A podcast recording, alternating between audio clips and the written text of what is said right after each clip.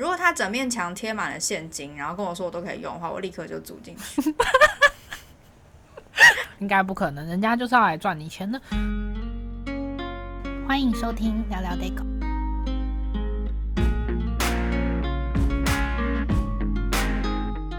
大家好，欢迎来到聊聊 Dico， 我是毛毛，我是花花。今天要来聊一下自家住宅的改造。如果你要帮我改造的话，你会建议我什么样子的风格？你说你家还是你现在住的地方？我家有点乱。你家可能要先丢一些东西。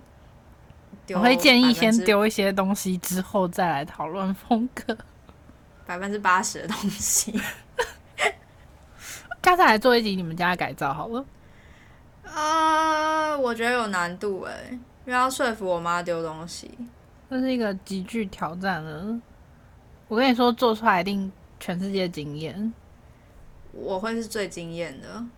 不错啊，那你有碰过就是这种家里东西很多的状况吗？比较少耶，倒是比较少碰到这种，大部分比较接触到都是可能新成屋啊，或者是租屋，或者是房东，要不然就是小套房。新成屋的话就是那种很大的，比较大平数的。那所以一般来找你的客人他都是怎么样子的房子？大致上可以分为三种啊，一种就我刚刚说的大平数的住家，然后他们大概是40平到90平都有。那蛮大的耶。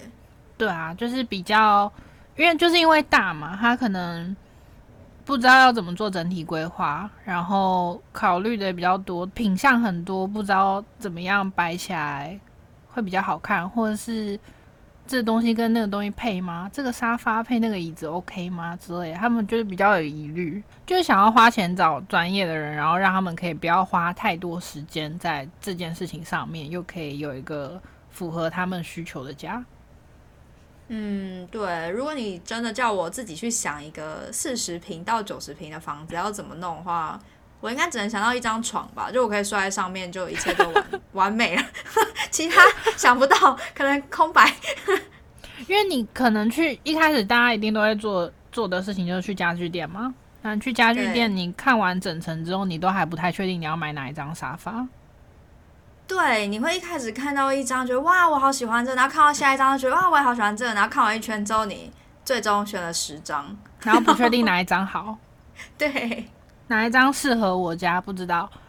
然后假设你连茶几一起看，你可能在这一家看到了喜欢在沙发，可是在那一家看到了喜欢的茶几。对，而且我觉得最麻烦的是，当你真的很喜欢，然后你确定要订的时候，那个卖家具的人问你说：“那请问你们家的那个尺寸是多少？”你整个傻眼，然后说：“对不起，我回家量一下，回去量一下。”没有啊，通常你问店家说我们家大概多长，然后请他建议的话，他其实是可以给一点建议的。店家都通常还是能够给到这样的建议。尺寸上的建议他们还是了解的啦。可是万一你要配茶几，然后就想要把茶几塞在你知道沙发旁边之类的，比较麻烦。就是因为说有一些店家，像是可能比较有知名一点的品牌，他们是没有办法定制尺寸的。了解。所以才会衍生出有一些就是复刻家具啊等等，它可以为你家量身打造，其实就是所谓的客制化吧。那除了像这种大坪数的案子，还有什么样的案子会算在住家改造里面？另外一种是比较小一点，可能套房，因为现在你也知道台北就是每一坪都很贵。对，我连就是那个叫什么停车场都买不起，停车格要200万。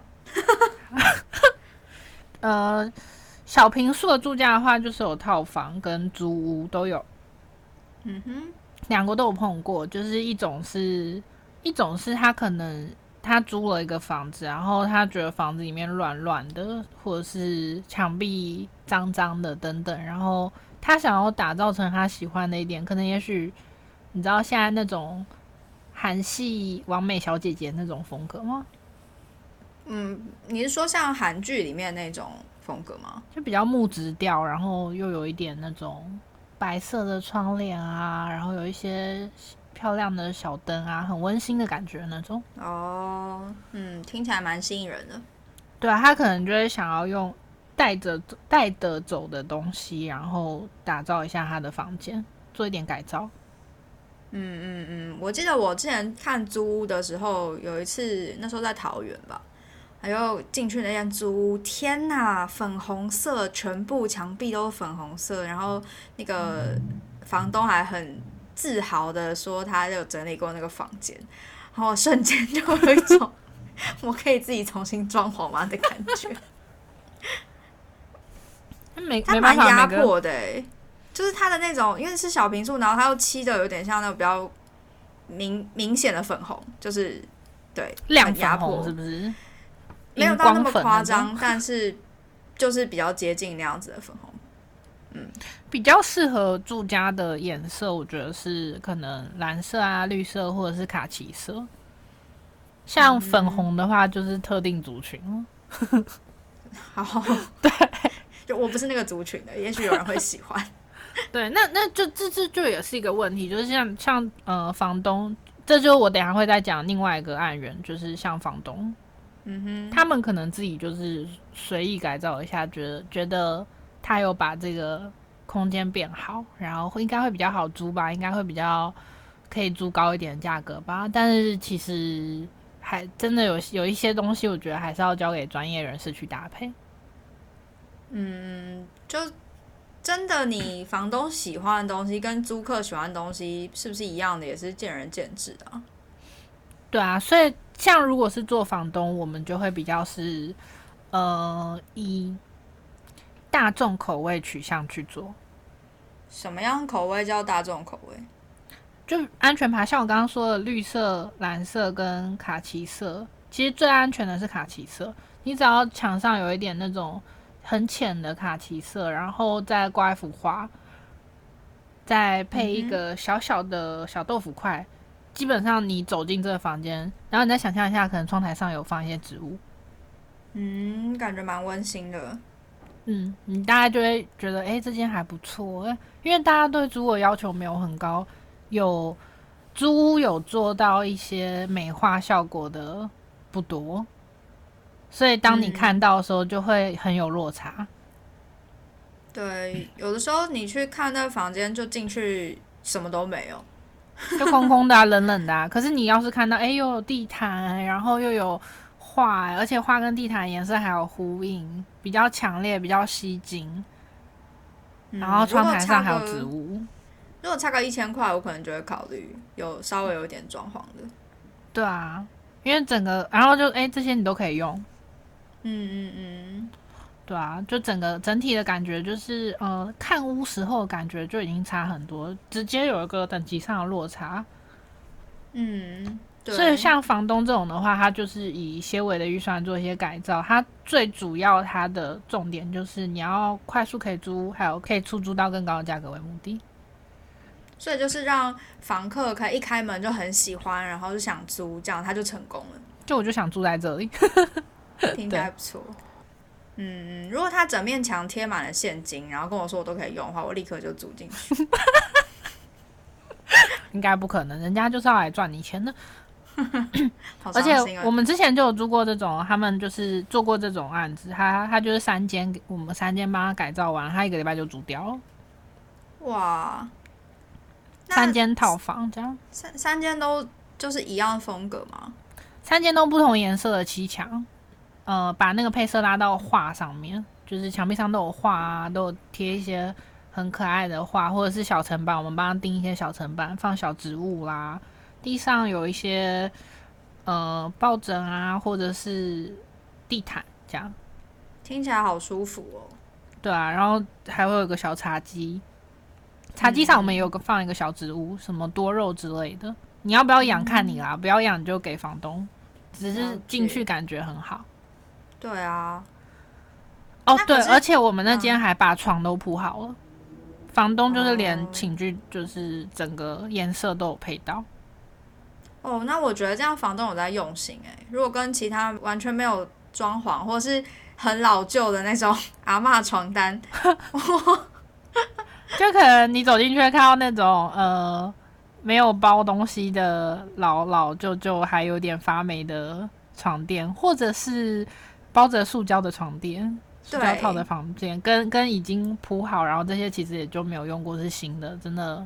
而且这个颜色跟画跟地毯都有达到的情况下，是不是整体感就很好？这间房子就真的很容易被租掉，而且也可以租比较高的价格，你会觉得是值得的。对啊，因为我就是在外租，我也不方便自己买东西，但我却可以买到这样子的生活品质，我会觉得还不错。对啊，那如果回到小坪数的改造那边，在一般租屋的人想要做改造的话，他反而没有办法像房东去做到这么周全。为什么？因为就像你说的，你在外面租屋，你买东西你会觉得不适合。哦，对啊，如果要我买一些大一点东西，甚至茶几，我都要在想就想说万一我搬家的时候搬不走啊，或是新的家不适合，要怎么处理？对啊，所以其实像这个部分是，如果房东都准备好的话，我觉得是蛮棒的。然后我碰到的那种小资主的租屋改造的话，他有像你刚刚那样考虑的问题，我们就会在茶几上真的就会把预算拉低。然后是会考虑到说，我会比较倾向给他，例如说比较小边桌的那种，他未来如果想要搬到别的地方，他可以是一个床头或者是小茶几，就是沙发旁边的小茶几，它可以转换其他用途的东西。哦，这样听起来就还 OK， 因为你不晓得你下一个房子长怎样，但如果这个茶几可以放在任何一个地方的话，觉得还蛮方便的。所以像本身是租客的这种客户来找我们的话，我们的改造就会考虑到他的这个需求。嗯哼，对。那他如果是那种这间是他自己买的房子的小坪数改造的话，就会是可能他给我们一个预算，说他想要什么风格，他就找一些图片，嗯哼，把那些图片给我们，然后跟我们做讨论。可能他想要无印风啊，或者是工业风。那我们就是在他的预算内去打造他要的东西。我们也会跟他讲说，如果你还要更怎么样的话，可能会增加多少预算，如果你删减掉什么的话，就可以在预算内等等，这些都会帮他分析到位。所以其实虽然说有一个预算在，但是往上调或往下调的空间都还是有的，就是看客人要什么。对，因为预算等于说是你心里的那个底。对啊，大概是这种。你先提供一个预算的情况下，基本上我们会比较好在预算内的范围内去抓可以买的品项有什么。那像你刚刚提到几个风格，我觉得好像都蛮多人喜欢，像日系无印良品那种啊，或工业风，或是一些比较现代美式极简的。那如果我本身不想做太多装潢，那可以怎么去做？如果是日系无印的话，通常就会是比较无色彩的东西，可能米白啊、木质调啊，或者是墙上你会钉一些层板啊，植物的话，其实在任何空间都可以，都是一个很加分的效果。如果你不是植物杀手的话，对，在任何空间它都可以达到一个加分效果。其实，可能也要看这个空间的大小，或者是坪数整体的光线好不好啊等等，去决定说什么样的风格最适合。最重要的是你到底喜欢哪一个。哦，你说我不能又无印又工业又极简这样吗？又无印又工业又极简，有一点你也许可以在客厅无印，然后餐桌工业。对不起，我只有那个雅房。那七平那在这么小的空间真的不太适合说这么多的元素杂在一起。好，其实针对今天的主题呢，我们有跟一些朋友搜集一下他们如果自己住家装潢会有什么问题来问毛毛。所以你决定准备要接招了吗？你说吧。好，就是呢，如果呢他除了卧室客厅，他还想要打造一间自己的游戏室或工作室，也可以做吗？可以啊，怎么会不行？那会怎么做呢？游戏室跟或工作室的话，主要先看你是以什么工作或者是什么工作为取向吧。游戏室是我想的那样吗？就是很多电玩的那种吗？这个人没有特别，不是这个人，这个朋友没有特别提到，但我觉得应该是吧。最好是我如果是以我自己为主的话，我就还会希望有那种投影，就可以躺在床上看投影的那种。如果是那种 PS4 啊 Wii 啊什么那种游戏室的话，我会把空间留很大，因为你人可以在那边动来动去。以后还有 AR VR。 对啊，我会把空着的空间留很大，我会倾向就是可以收的那种桌子吧。就是如果要用桌子把它放下来啊，如果没有要用把它推上去，这样吗？对，这是一种。那另外一种我有想到就是可能是整个一个大的长条的桌子桌面在房间的某一侧，桌子的对面就是你说的那种投影机的感觉。等于说这边工作这边玩乐吗？我觉得工作跟玩乐没有办法在同一个空间呢、因为你就会不工作啦。可以啦，这不是什么工作室或游戏室吧？这禅定室吧？就是你必须要有非常坚定的心性，才有办法坐在这边决定你要做什么。我觉得可以啊！电脑是工作工具，也是玩乐工具，是不是？我会希望它分开的。我希望我有两台电脑。好的，我只有一台。那另外这个朋友提到说他可能很喜欢某样东西或是某一间品牌的东西，如果要指定你只能使用那个东西或那个品牌的话，会不会造成软装师布置上的困难？我不会。话说的这么满。没有啊，有时候的确会因为一个东西我们会很有困扰，觉得说天啊，所有东西都要以它为主。可是当你把它设定为主角去做延伸的时候，我觉得它也算是一种创意上的发想吧。所以如果客户有这个需求，我们当然一定会满足啊。例如像是怎么样的东西让你困扰过？像是那种客人很喜欢一个土著的木雕吗？那你就把它整个房间打造成印第安风格啊，不是完美融入，然后把它的床变成帐篷，然后旁边还有火把，然后它的厨房要生火。你还可以帮他多加几个土著好朋友。怎么样？你要不要来做我们这一行？是觉得我的想法很棒，充满想象力。我觉得我接不到客人，客人觉得我在嘲讽他。没有，我觉得就例如说我像如果他喜欢这种质朴感的东西，我就不会建议他把自己家打造的太极简啊，或者是有太多食材，或者是富丽堂皇。让他富丽堂皇，然后中间有一个土著。我觉得好奇怪哦。所以我就不会建议他这样做，我会比较去建议他走一点那种质地的东西，例如说水泥地、水泥墙或者是什么，搭配一点木头的东西，然后再可能有一点磨砂的效果等等，就是你可能手感摸得出来的这种东西，我觉得这些东西跟他喜欢的东西是可以做风格上的融合的。那如果是你自己呢？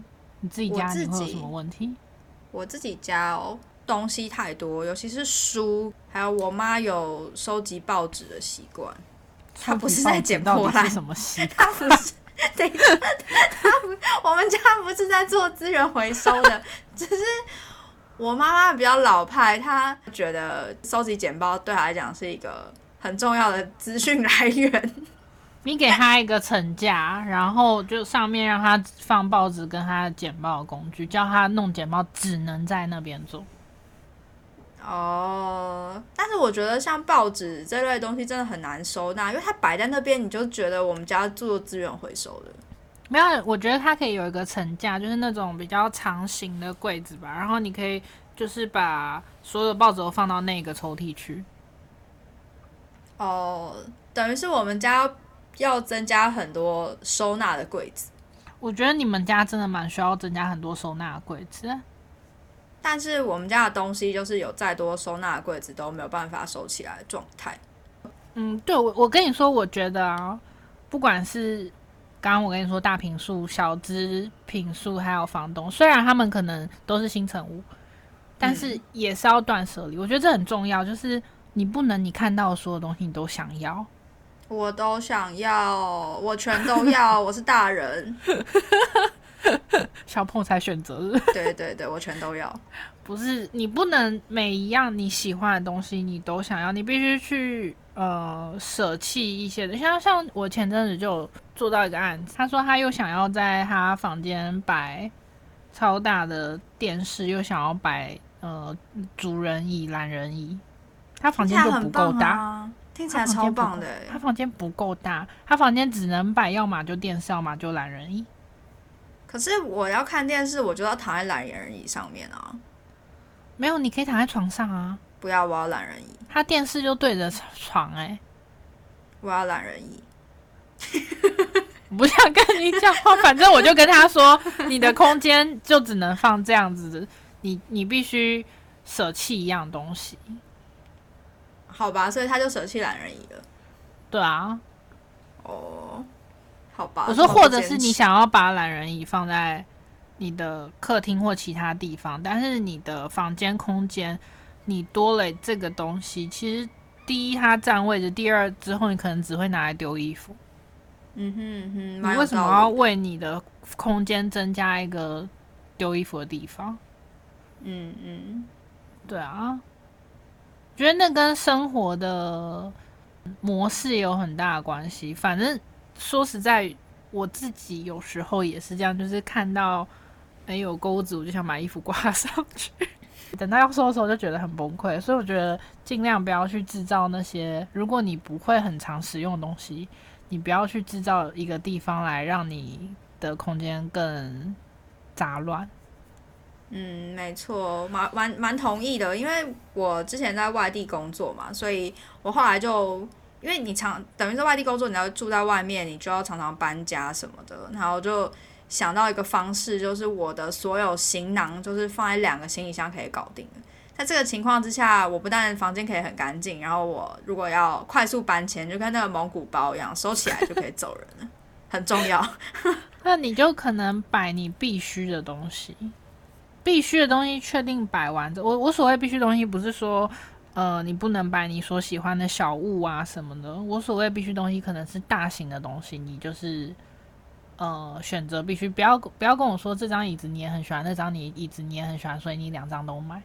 嗯嗯嗯，对，因为你拿回来家里你也不知道要放哪里。对啊，你明明就只有放一张椅子的空间，你买两张干什么？对，我基本上都会跟，然后我的客人就觉得奇怪，我这人不赚钱吗？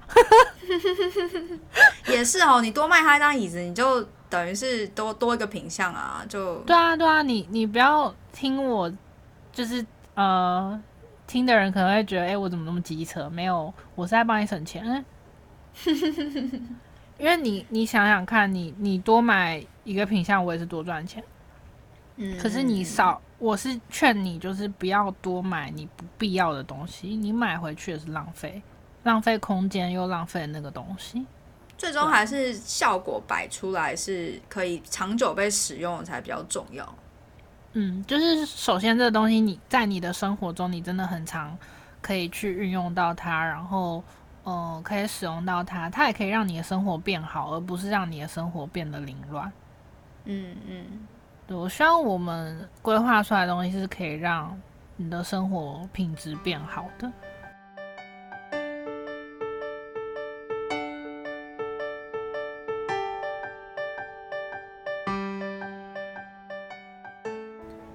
关于住宅我们这次就聊到这边，如果大家听完还有什么其他疑问或想法的话，很欢迎留言在下方跟我们做一些互动。嗯嗯，希望跪求留言跪求。对，不过下一集我们是会讨论就是灵魂急转弯。对，我还没看，但我已经看了很多人的分析了你根本就剧透完了吗？对啊，我剧透的很深欸，我连他背后的彩蛋啊，还有他背后的概念全部都看过一轮。你还需要看吗？我觉得我应该不用看了你不要学我，没有看过就可以讲解给我没有，我只是那个可以推荐几部我觉得分析也不错很厉害的那个 YouTuber。 好啊，那我们下次就会讨论到灵魂急转弯，为什么你觉得，你可能会觉得为什么灵魂急转弯跟我们软装有什么关系？反正下一集的话就会揭晓咯。那欢迎，谢谢你收听聊聊 Dico， 我们下次再见。我是毛毛，我是花花，拜拜，拜拜。